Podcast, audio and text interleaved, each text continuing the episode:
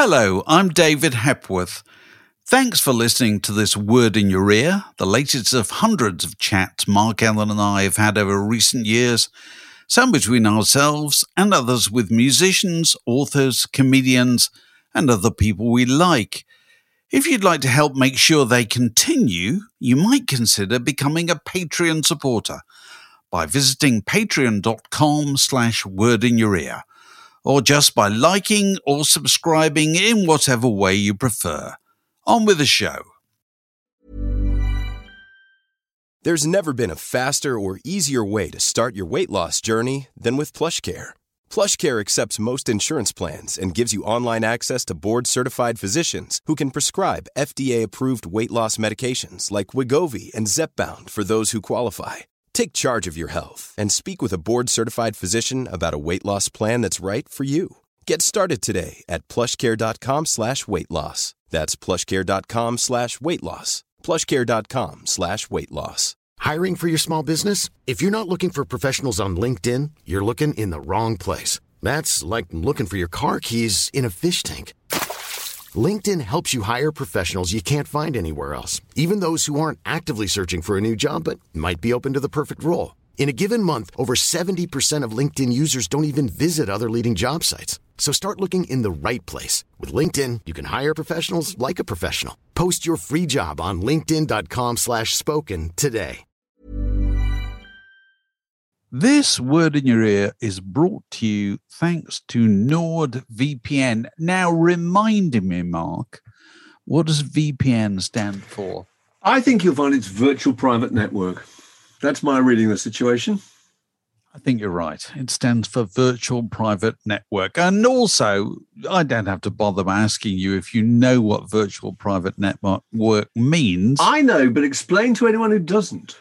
okay. It means a way to keep your data safe on the internet whenever you're logging in, either at home or abroad or in an internet cafe or on your phone in a in the street in a different distant capital VPN, virtual private network, protects your identity and encrypts your data so that nobody can steal that identity. But there's fun as well, Mark. At the same time, it enables you to access the internet via servers in more than 50, count 50 different countries. So you can get up in the morning and think, where do I fancy logging in from today? Singapore or the United States of America or Mexico or wherever. This had the advantage that means you can often sidestep the uh, region restrictions and hmm. stream movies and TV programs from all around the world. And I'll tell you what I'm going to be streaming later today in memory of the late James Caan. Well, that's going to be one of two things. So The Godfather what, or Misery. I could be could be the Godfather. I watched the Godfather only the other week. Actually, I watched the Godfather. Interesting. After after having reread the Godfather, the original book. Have you ever read it? No, never. No. Anyway, I watched the Godfather again recently. So the one I'll be watching is Misery, uh, which I've always had a particular soft spot for since it it uh, it led me to believe because it starts with the scene where James Caan, playing a best-selling author, is finishing a book, and he always has standing by the uh, the the special things that help him celebrate the ending of a book. And what are those things? Oh, if I remember right, it's a bottle of champagne on ice with a champagne glass, and I think he has a it might even be a ready rolled cigarette and a, and a non safety match ready to light it. And he picks it up and he smells the tobacco. as he pours the glass of champagne. It's a uh, it's a single, and also he writes the end, the, the end, end of the, of in longhand, in longhand to make it quite clear what's going on. I'm a novelist. I finished a book. You know? Absolutely, he's doing it on a manual steam typewriter kind of yeah, thing. Yeah, you yeah, and he, yeah. so he's he's putting the last sheet on the top of the, of the the pile of manuscript pages, and he actually writes longhand the end and he, he has a glass of champagne, glass of Dom Perignon, actually, if I'm yeah. if I remember correctly, and also a smoke of his single lucky strike that he's had standing by to finish the book, and then sets off uh, down the post office to post the manuscript to his agent or publisher or whatever. And I won't spoil it for anybody else by saying what happens when he sets off down the mountainside. It's shotgun by Junior Walker and the All Stars is playing. There you go. There you go. my go. God, there are there are some terrifying moments in that film. Oh, absolutely. Right? Oh my lord, the one where he finds the press. No, no, no, no, no, no. Oh no, okay. No, no, no, no, no, no. Go. To, let's not ruin anybody's enjoyment. No, absolutely. It's fantastic. So it's all there. It's all there, available, no doubt, on the internet.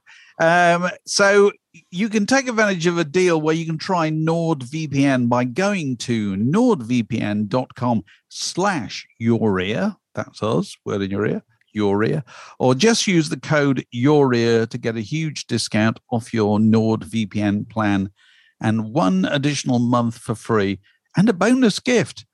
It's risk free because there's a 30 day money back guarantee. Full details in the show notes below.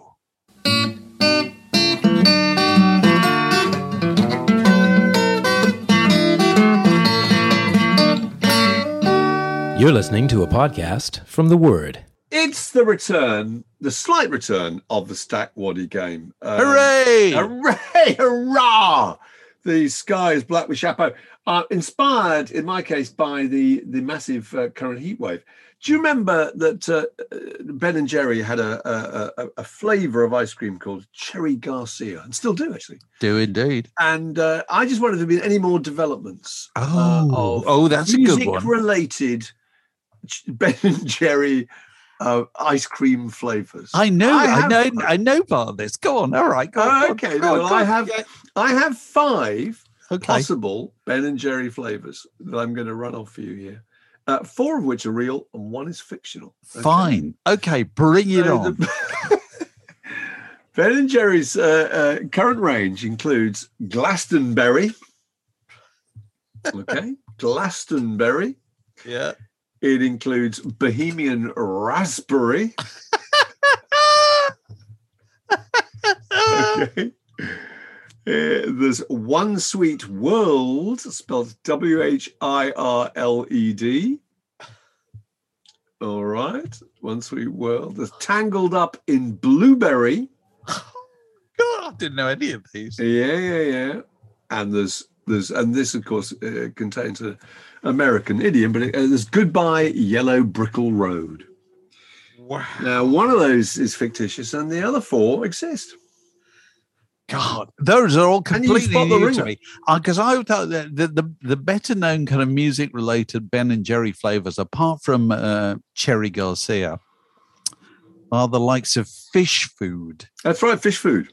You know, all those things named after jam bands. Yeah, yeah fish food is that's real. Yeah, uh, that is real. God, I'm going to have a wild guess that Bohemian rap- Raspberry is not real. That is real. Wow. That is real. Oh, no, no. Gla- Glastonbury is real, created in, in 2006 to commemorate Britain's biggest annual festival, a base of vanilla ice cream with fudge brownies and berry swirls.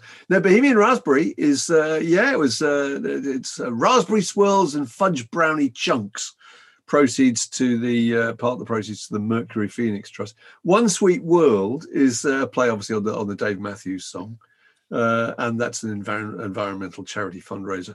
Uh, Yellow Brickle Road, Brickle, rather giving it away actually. Chocolate ice cream with peanut butter cookie dough, butter, brickle, and white chocolate chunks. So, are you telling me that there is no such thing, such flavour as tangled up in blueberry? That's right. It is apparently under consideration in the thing that I was looking at. But I'm surprised they haven't had it all, as is Cinnamon Swirl, which would appear to uh, appeal to any uh, Neil Young fans. That's so true. It is. I win. Tangled. There is no tangled up in blueberry.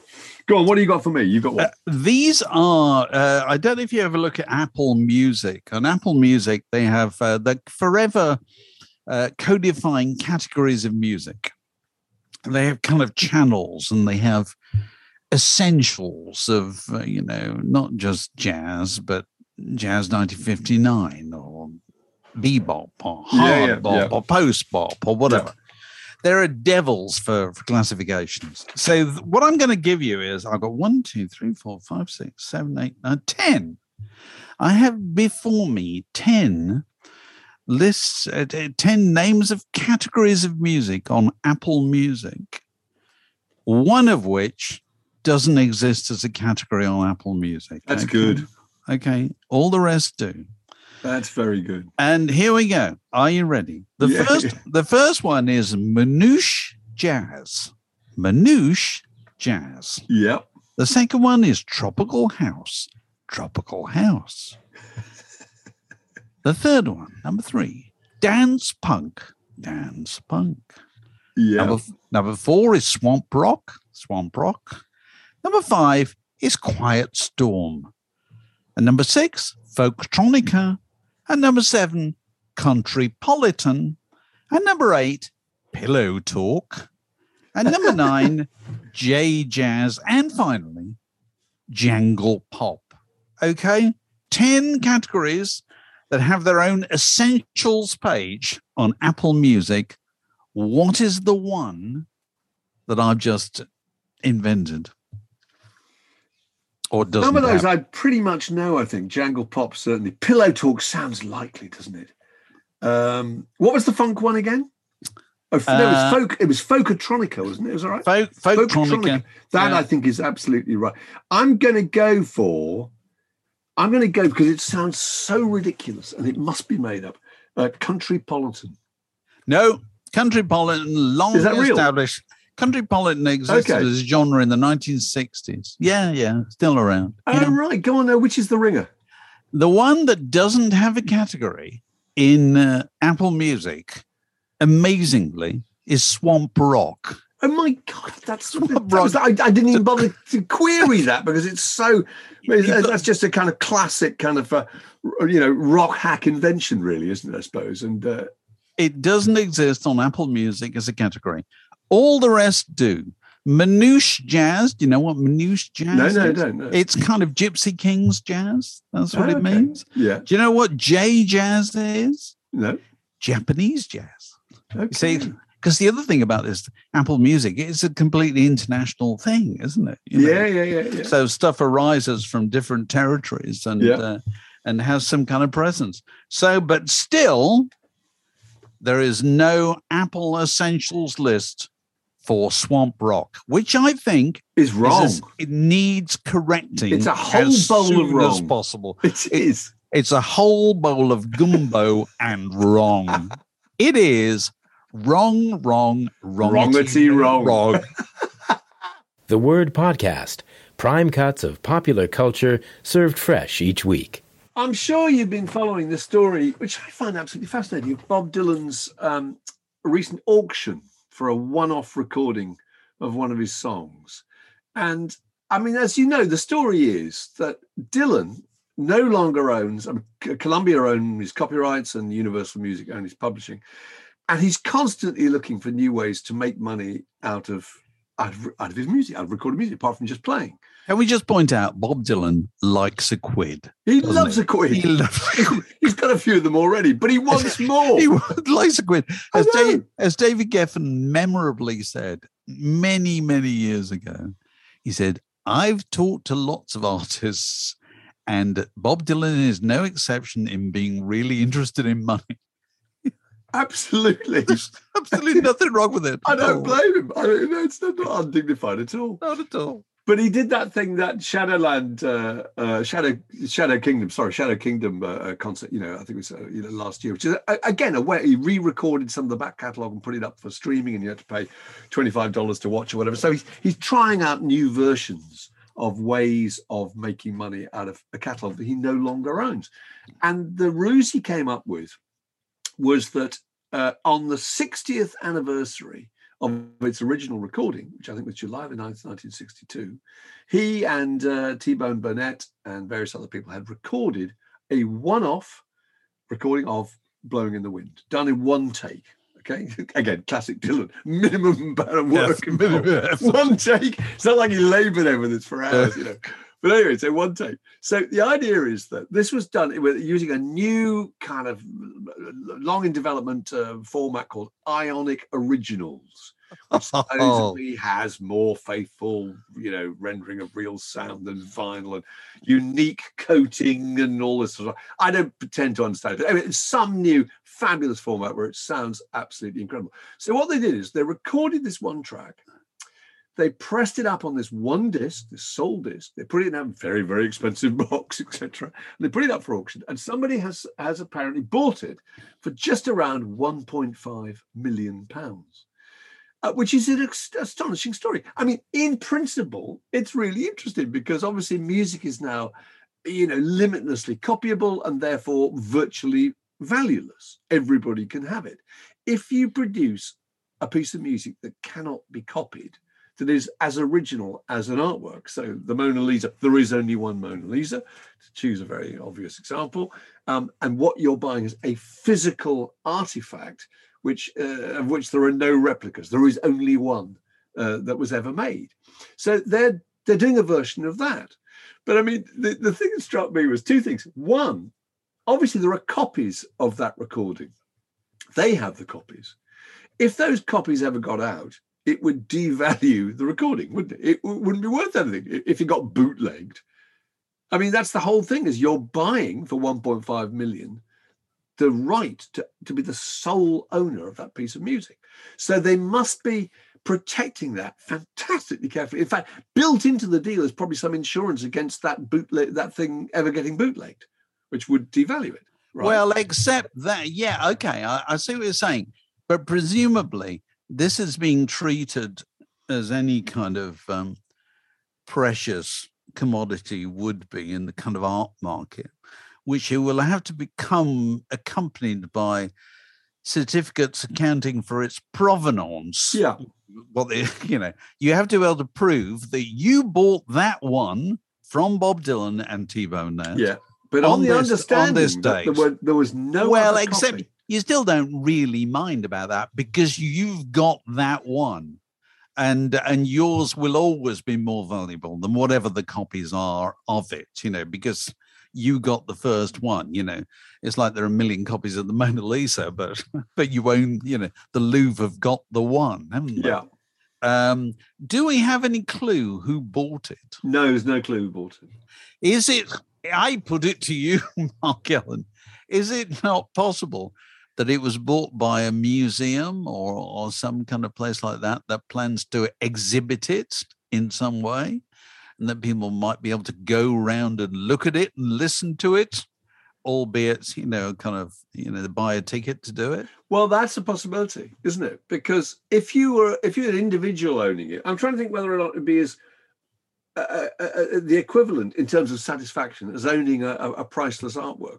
If you owned a, a, fantastically famous Picasso, the joy of that surely is that after dinner, with a balloon glass of brandy, you take your your pals up to your uh, you know your your perfectly temperature controlled room and high security bunker where you keep this painting and you look at the painting. You're in the presence of the painting, which must be pretty fantastic, actually. Mm. But in mm. this case, I mean, you're looking at a box with a record in it, and I suppose you sit down and play. Every time you play it, I, I imagine it, it, it, its value is to, would it would it decrease the well i don't know i don't know i, mean that, that used to be the case with an acetate yeah like that, that you can only play them a limited number of times yeah um and um it's funny, I was reading about recently the first big best selling record in Britain, I think I'm right in saying this, was a recording of Oh for the Wings of a Dove, done by a chorister called Ernest something. I forgot forgotten his second name. Yeah. In just after, must have been just after the First World War. And uh, this was a massive seller, sold millions, huge numbers to such an extent that they wore out the original master recording and had to make another one before they could press further because you know the master but didn't people spot that it was different? Well they wouldn't be able to compare and contrast presumably. I don't know you know. I, I just someone who had the old version would say hang on this, is, this is not quite the same. is it the same bloke? Well no it was the same chorister but i think he was about three years older so it's probably yeah, his voice slight, is broken. Slightly less effective voice soprano. Second time round. Brilliant. But you know, the, that's one thing nobody will be complaining about with Bob. It's Bob's a good story, don't you think? And, and of course, T Bone Burnett has said, we're going to do lots more of them. Well, you would, wouldn't you? The Word Podcast Two cocoa tins and a piece of string. So we're joined by Alex Gold, and Alex is preparing at the moment to go off to Italy, is it? Alex, I think it is. Yes, it's the Amalfi Coast next weekend to play a wedding. to play to play what you described to us as an indie wedding. Now, indie wedding that indie weddings have come on somewhat if they're now on the Amalfi Coast rather What's rather indie than, about that? rather than Kettering Rather in than Camden. Northamptonshire Yeah. or whatever. But anyway, you said you had to rehearse because you're in the band. You had to rehearse a kind of indie repertoire for, for the indie couple whose hmm. wedding it is. And amongst this repertoire, you said you had a tune by the Killers, okay, which prompted me to wonder what the jiggins is indie mm. the Killers, which you will now explain to us, Alex. Well, it's not that the Killers now are indie because they're most definitely not indie. As As they a were once. They were once. They were once. I remember So you- they, it's possible to actually change your status as regard in as regards indie. An R and B band doesn't stop being an R and B band when they're massively successful, do they? But indie Uh, group, indie group can't. This is interesting. Yeah, the Killers are now not indie, but they were once indie, and that you can ex- you can extrapolate the indie from any given band. So, for example, the Killers' first album, Hot Fuss, was absolutely indie, one hundred percent indie, and Mr. Brightside is, is is probably the quintessential indie banger. If you were to ask any indie person on the street, if you were to hoik, you know, someone with the floppy fringe and skinny jeans off any given street in Camden and ask them what the quintessential indie banger was, they would immediately go, without even blinking, Mr. Brightside, good sir. But you see, I've always thought of the, as the Killers as being a little bit polished and a bit rock and a bit slick and a bit, but a bit of a performance first album, though. from Las Vegas, aren't they? I mean, uh, But all their influences were British indie. I mean, you can hear it on that first. You can really hear it on that first album. The rhythm section's really high in the mix. The way it's put together, that first album is one hundred percent indie. But you know, it's so, it's kind of so what are the indie? Who are the godfathers of indie? Is it people like Orange Juice, those kind of Oh, God. scratchy, shambling, kind of, you Uh, know, amateurish early eighties? I don't know because like, i- i- indie, indie is a tree with many trunks. I feel, and um, you know, I'm going to interrupt for a second because Mark, you and trunks? you and I, you and I, again, we're old enough to remember when the term indie started to be used. Yeah. So we remember a time before indie. I put it to you, my lord. Young Alex Gold doesn't remember that. Alex Gold was born into a world where the word indie was frankly bandied around, probably in his cradle. Is that right, Alex? yes, yes, that's absolutely right. You know, I'm, a, I'm a late, I'm a late comer. Um, No, I, think I- that, I think that's interesting. It is. I'm not. I'm not. Never knew to- the world before indie. There you go. Yeah, Who? come on, seriously. What? What? Who started? Where did it start? He doesn't know because he Who was was I- there? I want, I want to know this. Oh, I, I, I couldn't tell. I'm not. I'm not claiming to know. To, you know, to kind of be the the, the, the the sage of indie at all, because indie's a fluid concept as well. My indie is different to your indie, for example. Uh, All all our, our it, you know, it's like our experience of colours or you know, or smells. You know, everybody's experience is slightly different, and you know, depending on kind of where you are in the chronological spectrum, I suppose. You know, so my indie is completely different to your indie, which will be completely different to Andrew Harrison's indie, which would be, you know, the Smiths and all that kind of stuff. My indie, you know, my indie originated, my indie year dot was was Oasis. I mean that that was that was when I and of course Oasis transcended indie because they became massive and therefore not indie. But, you know, they there was a period where they encapsulated the essence of what indie was, whatever that was. And what was that? Now, can we ask you what was that? Uh, it was being slightly outside of the mainstream, having guitars and having drums that sounded a certain way. Um, I think, and also uh, dressing like your friends.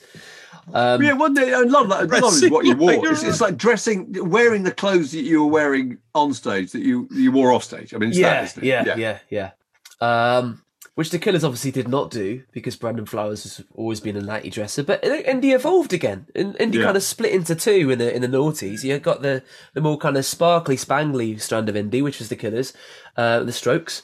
Um, and then you got the, you know, the, the, the more urchin sort of grubby kind of street indie from, from the Libertines, you know, um, it became a, a, a, a multifaceted faction thing. Um, But you know, indie's like a liquid. It's not a solid. You know, it's not a cake you can divide into pieces. It's it's a fluid kind of like squidgy mass that you that you're constantly swimming this- in, but never really getting any clearer. Dave? Oh, indie's what- like a liquid. Oh, I think right. Now I get it. I'm sorry. I think this is really interesting. Yeah. It- It's really interesting. Now, would you say, I put it to you, Mr. Gold, that, that you cannot be an indie band once you are really successful? Because when bands are successful, they kind of look successful. They have a kind of glow to them. Oh, totally. And, Yeah. and and this is inconsistent with being indie, isn't it? Yeah, and you know, you could. I, I suppose you could. Like, in, it's it's a nuanced thing, and there are many elements into, you know, um, into making up one's indiness, and you could probably put them all on the pie chart. I mean, you probably wouldn't want to, but you know, you could. Um, and one of those one of those elements is level of success for sure. You know, and once it, um, you know, and your your level of success defines the percentage of indie you are by degrees. But yeah, once you start selling millions and gazillions and squillions of records, you stop being indie. Absolutely, by proxy. You can't be indie and be massive. The two things are mutually exclusive. They just don't work. Um, so, but indie's kind of you know it's it's it's a it's it's it's a corridor that you pass through on the route to Mass. So it's nothing to do with. There's so many different types of. It's nothing to do with kind of willful amateurishness, is there? Because there's another kind of indie. We did a thing with Nigel Tassell, who's written a book about the C86. Yeah, yeah. He said about Bogshed. He says Alan McGee came to see us play in London, and he said he wasn't sure if he'd just seen the best band in the world or the worst band in the world. So that kind of being catastrophically awful and unambitious is uh, not part of it, Magic, is it? No, I suppose it is, but this this once again goes back to the notion that indie is is a completely kind of fluid, kind of you know malleable sea of different things, you know, and everybody's indie is slightly different. It's it's a really it is a really nebulous concept, you know, but being awful and really small and bad at playing your music is is part of being indie, absolutely, you know. But also having a cool haircut and decent shoes, but not selling millions of records, that's also being indie. Can I just Um, say? Can I just say? Uh, you know, and I did point this out y- years ago in a best-selling book about rock stars. about rock stars. The key things about key thing about rock stars is their footwear. Footwear Oh. hugely important. Shoes and Indie- hair, it all indie- starts and ends with the top and the bottom. There Everything go. in between doesn't really matter. It It's not really about the music. It's, all- it's, about, That's really that's it's, really about, true. it's about your fringe and how pointy your toes are. So really. I, I must point out to people listening that Alex Gold um, is about to fly to Italy to the Amalfi Coast in July, and he will be carrying with him or pulling along behind him a, a suitcase about the size of a of a magician's wardrobe.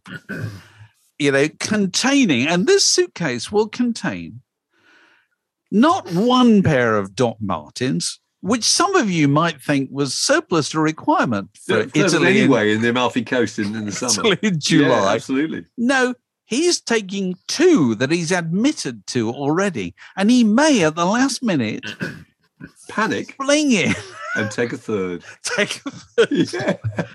pair of docks to the Amalfi Coast. Defend yourself, Alex Gold. Uh, well, it's- you got options. You know, I mean, God, you know what? What happens if the shirt you pick doesn't go with your with your mahogany vegan Doc Martens? It's a disaster. You know, you can't have The wedding's off. You can't possibly expect it to to be able to rock with the wrong shoe shirt combination. Um, but in my defence, I will I will say that I don't know why I'm pointing to a suitcase. It isn't there, but. Um, I'll be wearing one pair of docks and one pair will be in the suitcase because they're quite heavy as well, so they do affect the weight of the thing.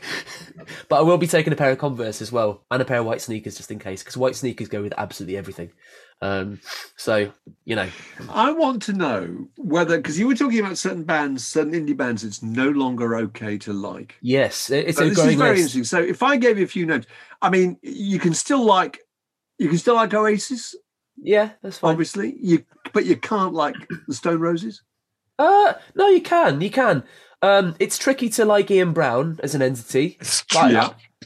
Yeah. I, th- I think it's fine to like the Stone Roses. I think you know they can't tar Reni and Mani and John Squire with Ian Brown's mucky. So all, all you're talking about is Ian Brown's kind of uh, unconventional political opinions. yes. yeah, It's all it took.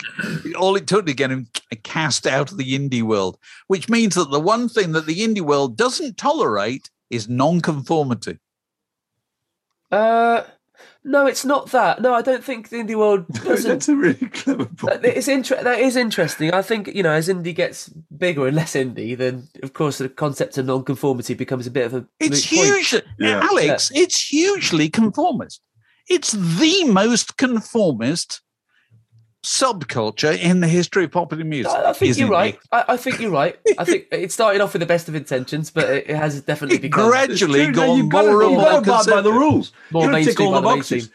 I mean, Morrissey's been effectively booted out, hasn't Yes. he? Which, which you understand, but I mean, it's Yeah. just that he doesn't fit the template anymore. Well, no, I, th- I, th- I think that you know, I, th- I think i- with- in the case of Ian Brown and Morrissey, it's it's it's indie people taking a stand against other indie people being arses, which I think is fair enough. Um, I think there's a degree, th- th- there is room for individualism there. Of course, there is. Um, but in Morrissey and Ian Brown, a very extreme case, you know, it, it it wouldn't matter if they're in a metal subculture or a or a K-pop subculture. I'd like to think that you know, given their recent you know uh, personality quirk developments, um, they'd have been ostracised anywhere just because they've been legitimate arses, you know, and not very palatable people. And I think that that's fair enough. You know, that's absolutely fair enough.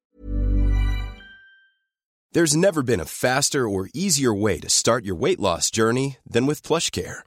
PlushCare accepts most insurance plans and gives you online access to board-certified physicians who can prescribe FDA-approved weight loss medications like Wegovy and Zepbound for those who qualify.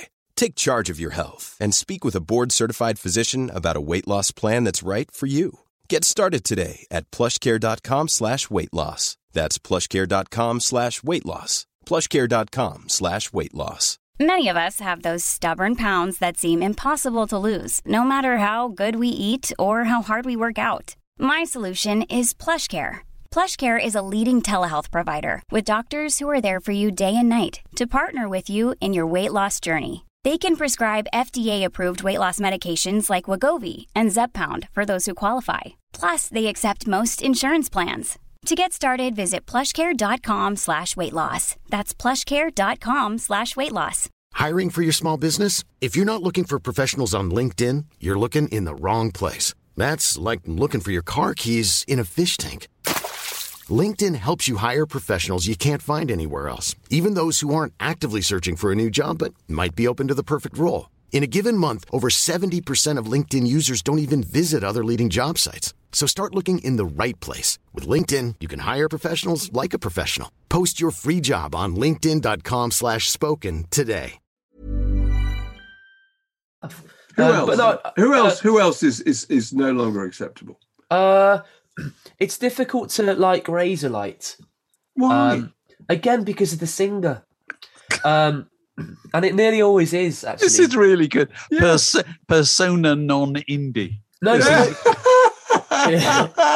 This is a new category. a friend of mine's got a really good, interesting theory about singers and why a lot of singers tend to be a little bit um, difficult, quirky, um, to be kind about it. And that's because uh, he- he seems to think that if you if you learn to play an instrument and you learn to play an instrument when you're a child or a teenager, um, uh, within that package comes virtues like patience. You teach yourself the you know the how to be patient and how to be measured and all those qualities that you know help sort of round you as a person. Whereas if you're a pop singer or a rock singer, you you probably haven't studied it at all. You know, you probably just get thrown into a band and just and just expect it to happen Yeah, instantaneously. And that sort of becomes a maxim for your, your life. And you know, of course, that um, you know, if that spills out into other areas, it makes you incredibly difficult. Um, but In their defense, in Yeah. defense of lead singers, I put it to you, Mr. Gold, again, okay, they have twice as much courage as the rest of the group uh, because they have to. They go stand there on their own. There's nothing, Nothing to hide behind. between. There's nothing to between you know their or the audience's scrutiny and their genital area, no Uh, whatsoever. you This know, is a feeling well- of vulnerability that most people could not deal with. Mick Jagger did this before he was famous. So it took unbelievable nerve to do this. yeah, before he was- absolutely. and they've all It's- done it's like- that. It's either extreme courage or just a complete lack of shame. And maybe it's both at the same time. You know. Well, it's a bit. I, I, I don't know. I don't know if Mark would agree with this, but I used to find years ago when when I was on the telly years ago. I could never watch myself We've had this conversation. before. unless I No, no. stood unless I I had to stood stand behind, behind a door. sofa Really? or put a seriously, put a pillow on my lap or do something Seriously. like that. Yeah, you just or- Seriously. or be hunched up, hugging your knees. And I'm afraid to say this is just a psychological thing. Is it's about defending a part of your body that It just is. makes you feel incredibly exposed. It's Whereas guitarists have an enormous great plank of wood and metal in between them and the audience, which which they hide behind, frankly. The singer Yeah. doesn't at all. So I'm saying respect to the singer. But I know where I know where your mate's coming from. Uh, in terms of discipline, well, that's you know that's I like to feel that has been a valuable addition to a debate. It ha- I've learned a lot. I've got to be honest. This is a junction in the word podcast. It separates that bit from this next bit. We recorded this on Sunday morning ahead of the Wimbledon men's final with uh, Nick Kyrgios and, um, and Novak Djokovic. So we don't know what the outcome's going to be, but um, I'm going to be intrigued to, to see if Kyrgios wins, which is a big if, uh, how he reacts to to the moment of kind of triumph. Because having seen him like you and I did, we went to Wimbledon on Monday. We saw him on Monday. on Yeah. Monday. And uh, we got an opportunity to observe at close quarters uh, at some length because it was a long old, long old match. Um, his whole kind of um, demeanor on court, which which seems to me to be, I can't quite decide whether it's punk rock or it's hip hop.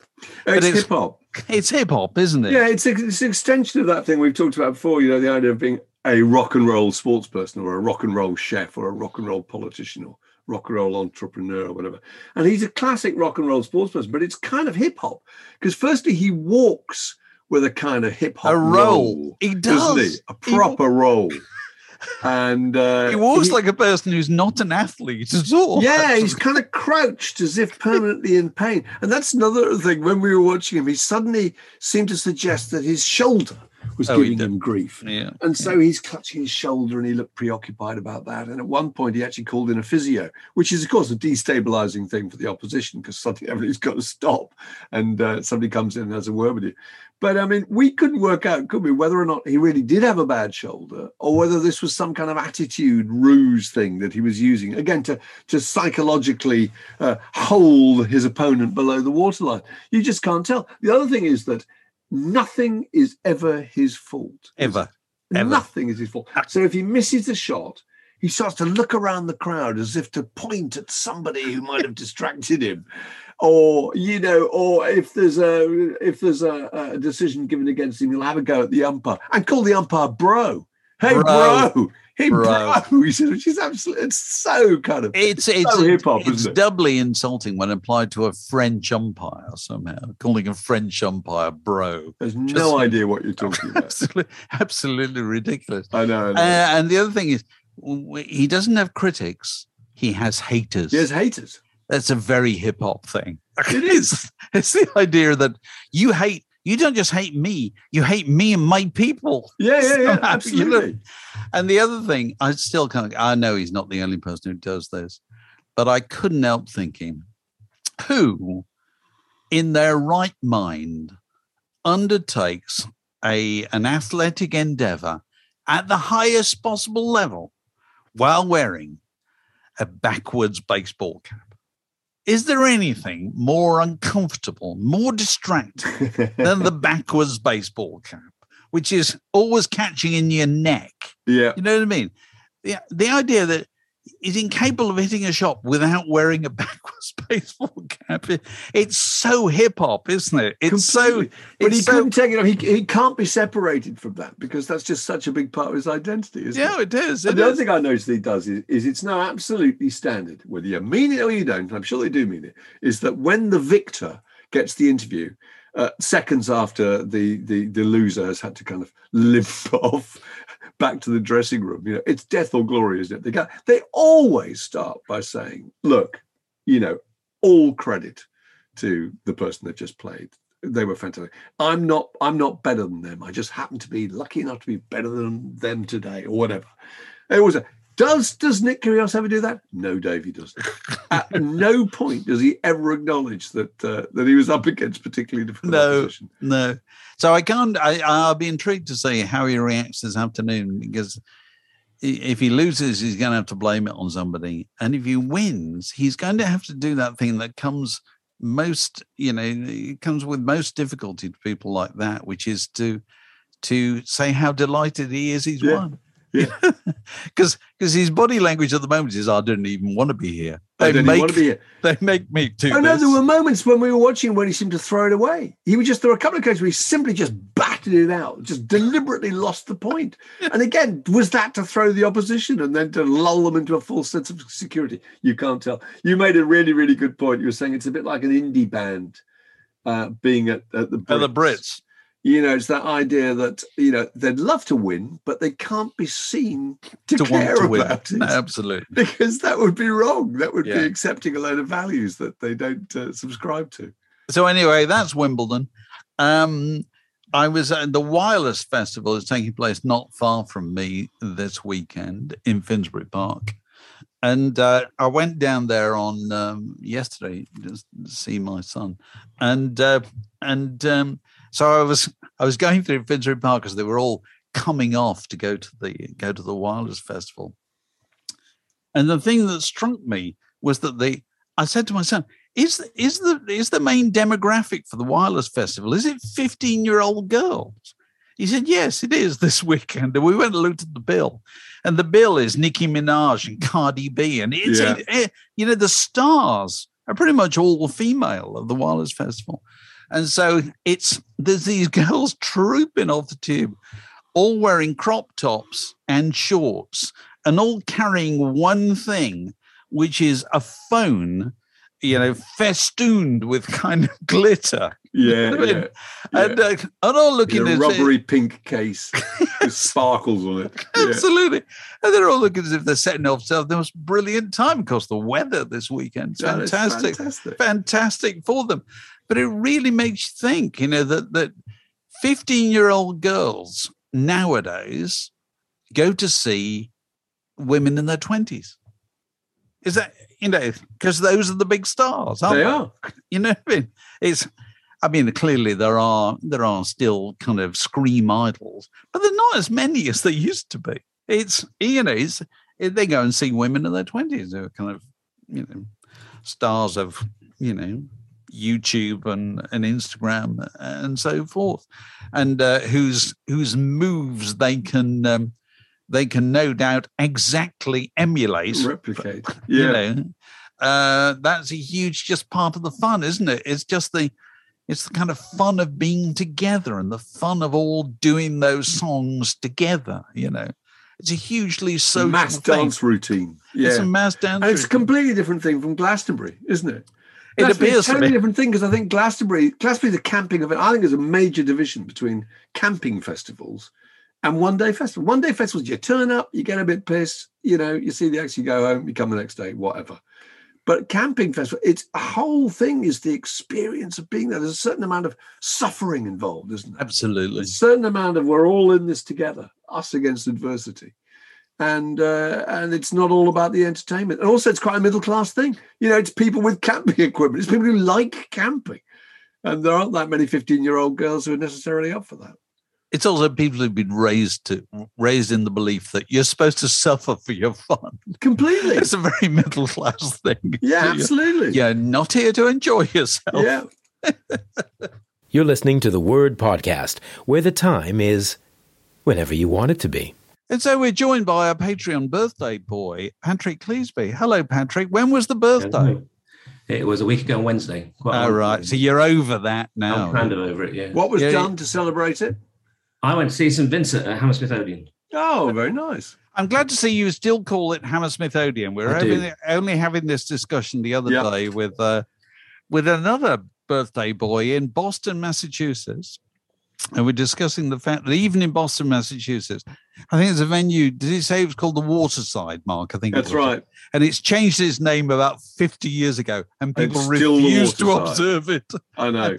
And I like to feel That's something that unites the brotherhood of music fans all over the world. They refuse to recognize Yeah. changing the names of venues. Absolutely, definitely. So, listen, as is customary on these occasions, you've you've got a log that you'd like to throw on the conversational fire here, I uh, have. which is word of your ear. What is it? Well, it's it's two part really, but it's semi prompted by uh, your observation about Petula Clark All right. the day. Yeah. Because I had a very similar one about the same week. I'm actually back at the BBC and I'm in Television Centre. I'm in the basement underneath the ITV studio. So, tell us first of all what happens at Telly Centre nowadays because it was Well, all sold, wasn't it?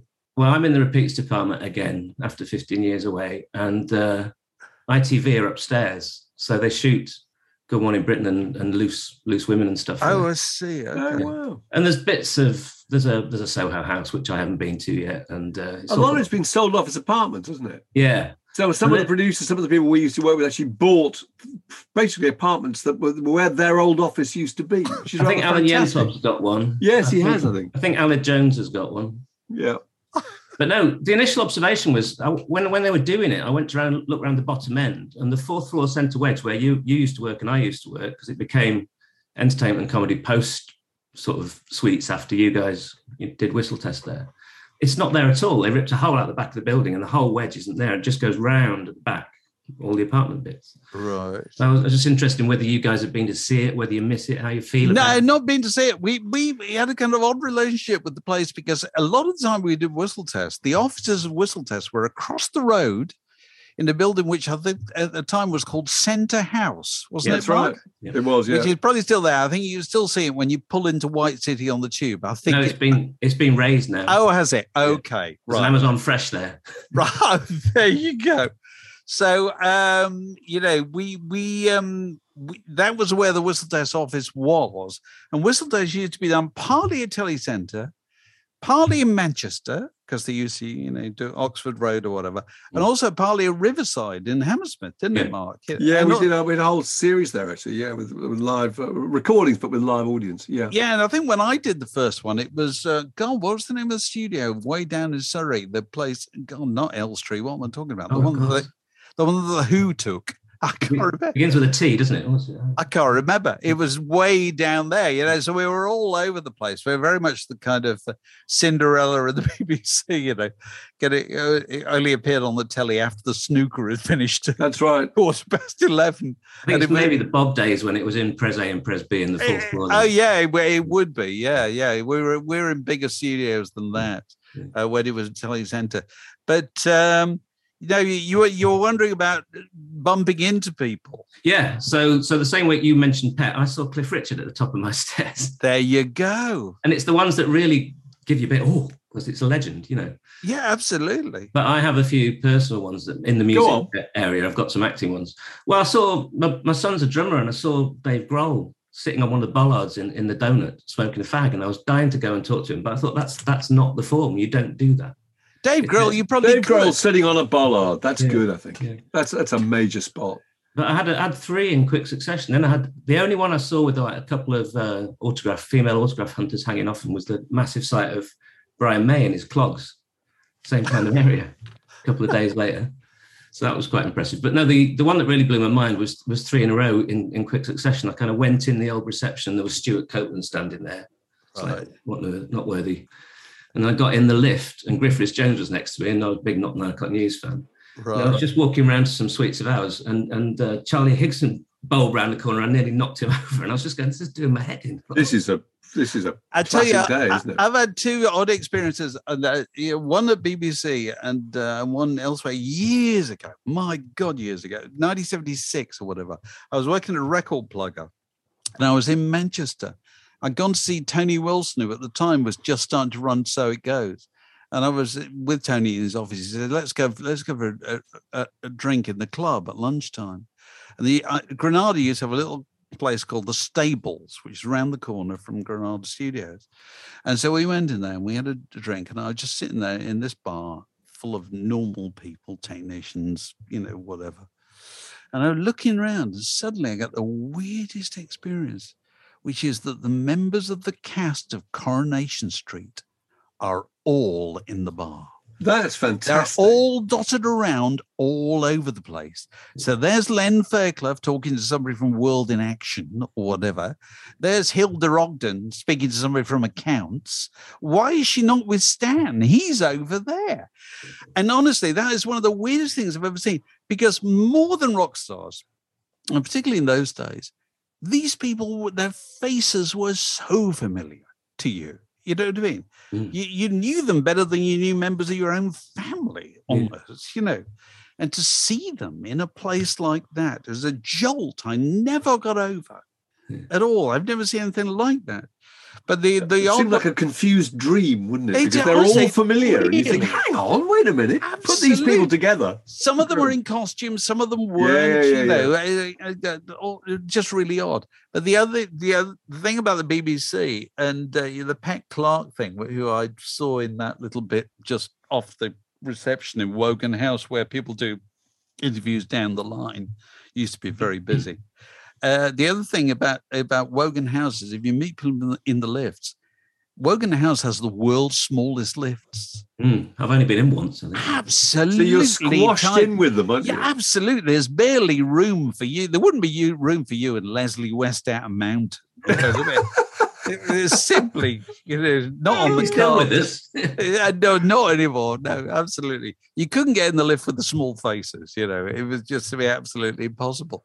But the one that um, that uh, it struck me this a few years ago. This was in um, I was in um, uh, reception of Broadcasting House itself, the very splendid old reception, which is not used all that much, really. You know, um, and with a fabulous kind of curving cushioned bench going round there? And I'm sitting there, and on my right are all the members of Ladysmith Black Mambazo, There's quite a few of them. quite a few, and on my left is Ronnie Corbett.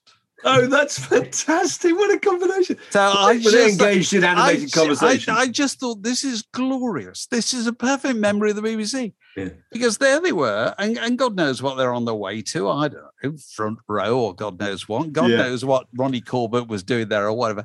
Ronnie Corbett, mark you, whose legs were so, so short they didn't reach the His ground. feet were, were dangling like a schoolboy. dangling like a Yeah. schoolboy. Was he wearing shorts? And Yeah. I thought these two acts, if you like, are both in their way extraordinarily famous. Mm-hmm. yeah. You know what I mean? You know, everybody's got Lady Smith Black Mambazo records somewhere, haven't they? You know, Yeah.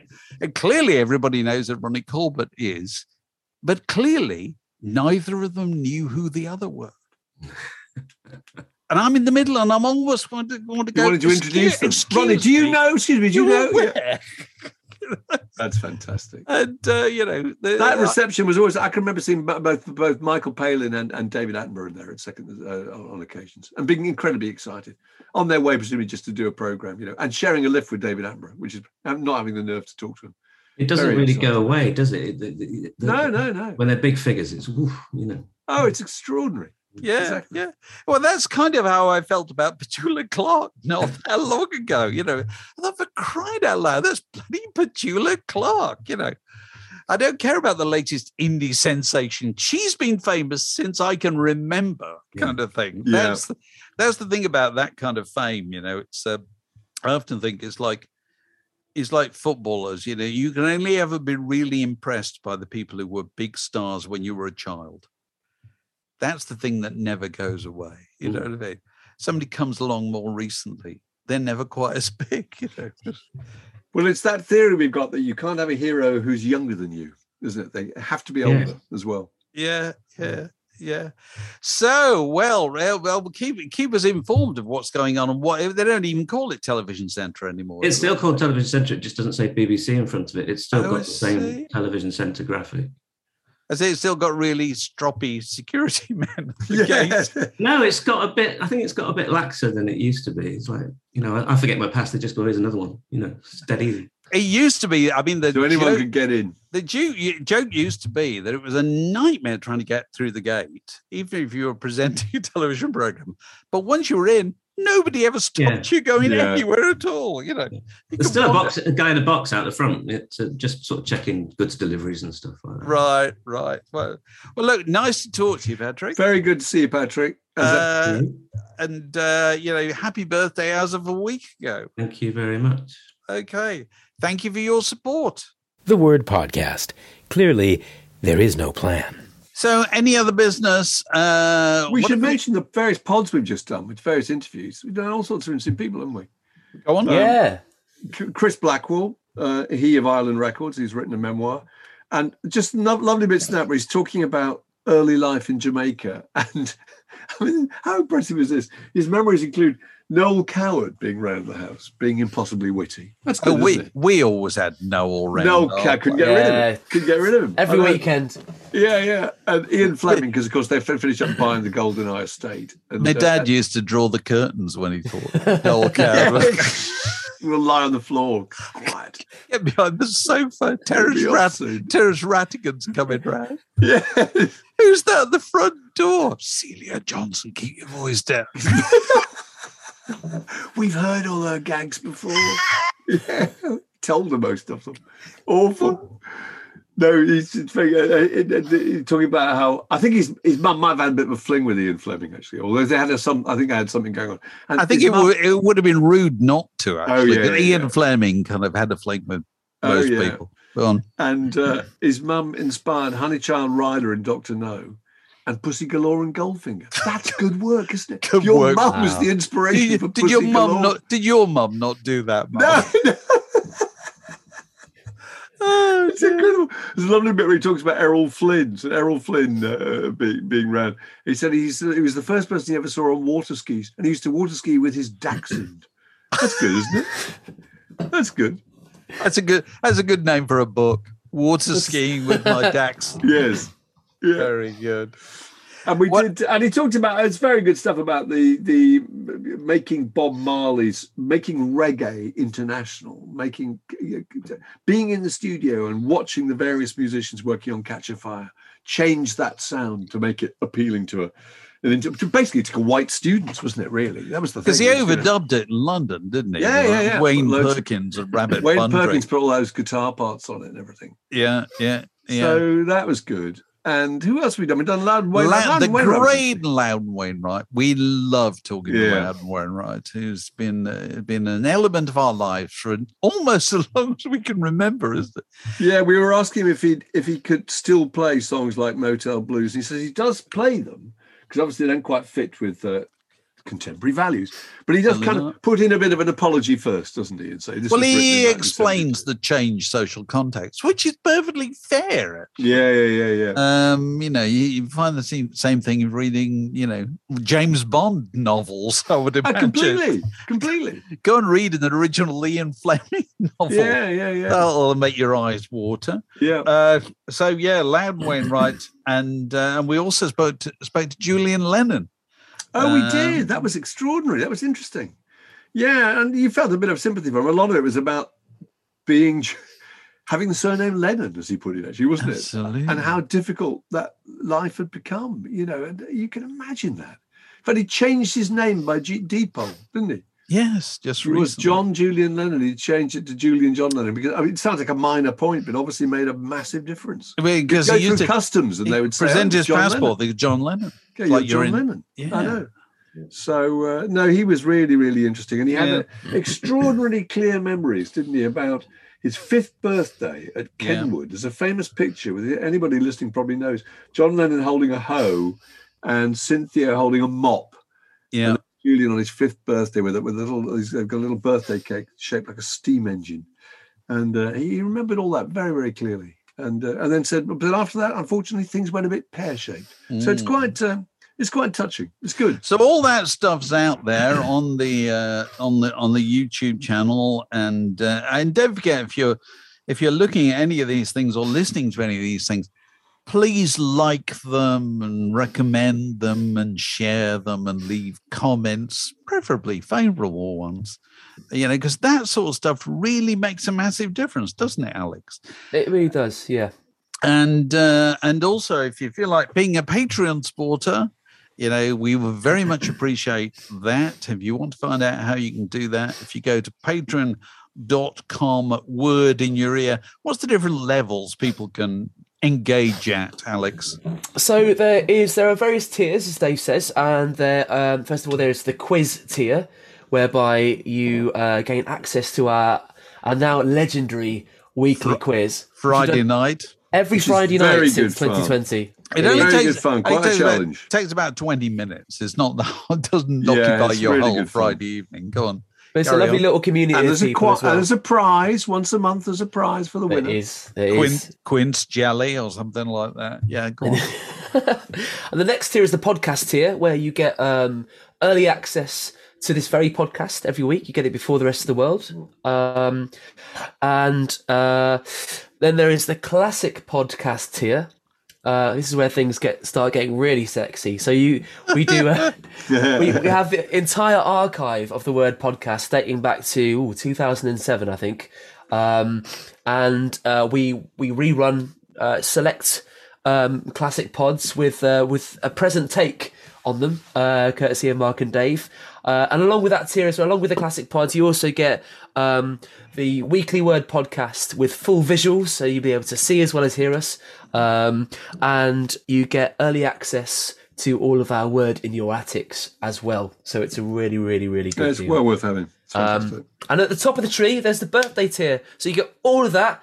Plus, um, on your birthday, we come round to your house digitally and rummage through your record collection. rummage your through, very own rummi- word in your attic. rummage through your records and take the Mickey out of them. That's Indeed. basically what we do. It's your big chance to show off your impeccable good taste.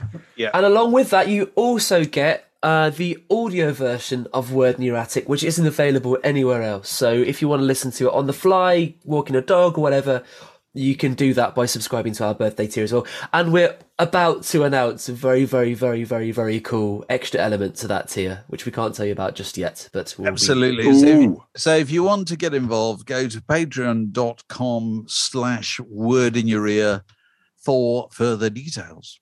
This podcast was brought to you by The Word.